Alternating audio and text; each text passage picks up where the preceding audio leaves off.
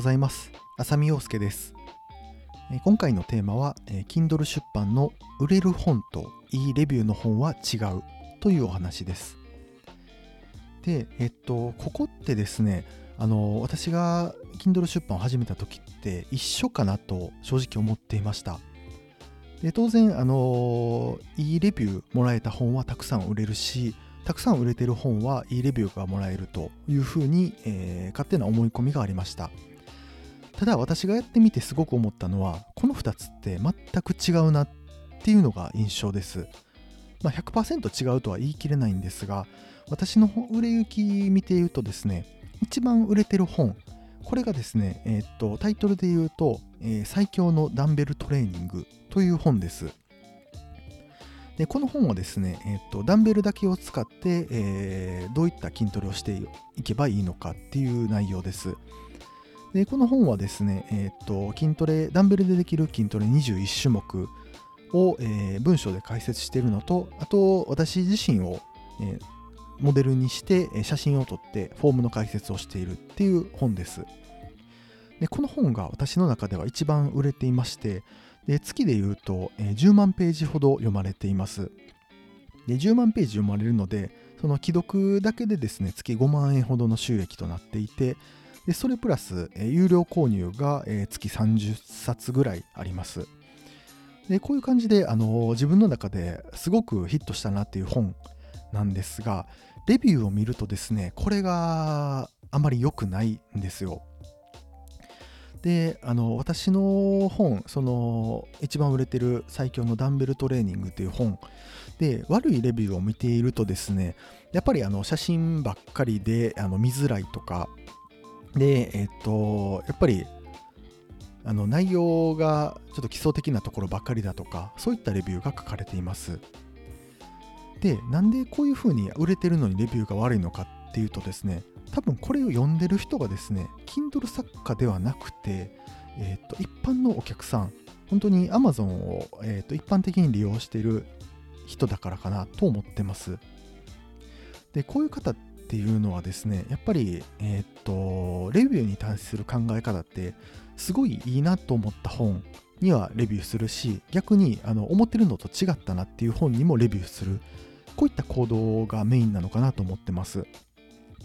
で、どっちが割合が多いかっていうと、多分、えー、っと、良くない、あの、思ってたのと違うかなってなったら、やっぱりそこに怒りというか、えー、っと、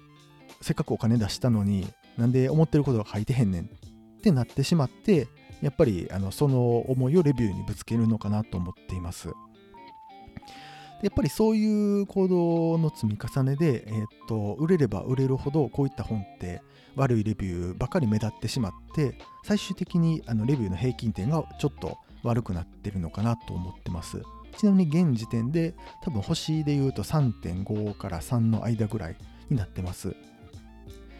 で逆に言うとですねすごいいいレビューもらってる本っていうのがこれが Kindle 出版関係の本ですでその本が私が、えー、っと2022年に出した、えー、Kindle 出版の時給という本ですでこの本がですね、えっ、ー、と、Kindle 出版を出す、えー、書く中でですね、えっ、と、その Kindle 出版の作業を時給換算してみようっていう本。で、私のこれまでのですね、20ヶ月間どういった行動をしてきたのかっていうのを全て書いている本。これが Kindle 出版の時給っていう本です。で、この本はですね、レビューがもうめちゃくちゃいいレビューいただいてまして、で平均で星4.9とかもうほぼ5みたいになってますでただこの本って正直言うとあんまり売れていないんですよでこの Kindle 出版の時給っていう本がなんで売れてないかっていうと多分読んでるくれてる人が Kindle 作家だけなんですよで Kindle 作家の方の、えー、レビューする時の行動ってあんまりあの悪いレビューつけないと思いますほとんどの方がそうだと思います。で、あの Kindle 作家の人がレビューする場合ってどうしてもその Kindle 本を作る際の苦労が分かってしまうんですね。これは良くも悪くも分かってしまうんだと思います。なので、あのーやっぱり Kindle 本 Kindle 作家が、えー Kindle 本を読んでで、まあ、多少の誤字脱字があったり変な部分があったりしてもですねでやっぱり、あのーあこれ結構苦労して書いたんやなとかそういったのが分かってしまうのでついついいいレビューをつけてしまうと思うんですよなので多少の悪いところがあってもそこには目をつぶって逆にあの少しでもいいところがあったら高評価のレビューをつける。これが、えー Kindle 作家が、えー人の Kindle 本をレビューする時の行動なのかなと思ってます。なのでその一般のお客さんと Kindle 作家の方この、えー、と2パターンの人たちが、えー Kindle 本にレビューつける時の、えーっと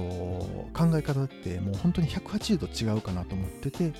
一般のお客さんはもう悪いと思ったところがあればもうそこばっかり見てしまってそこをレビューしてしまう。逆に Kindle 作家の人はいいところがあったらそこを見つけてそこをレビューしてくれる。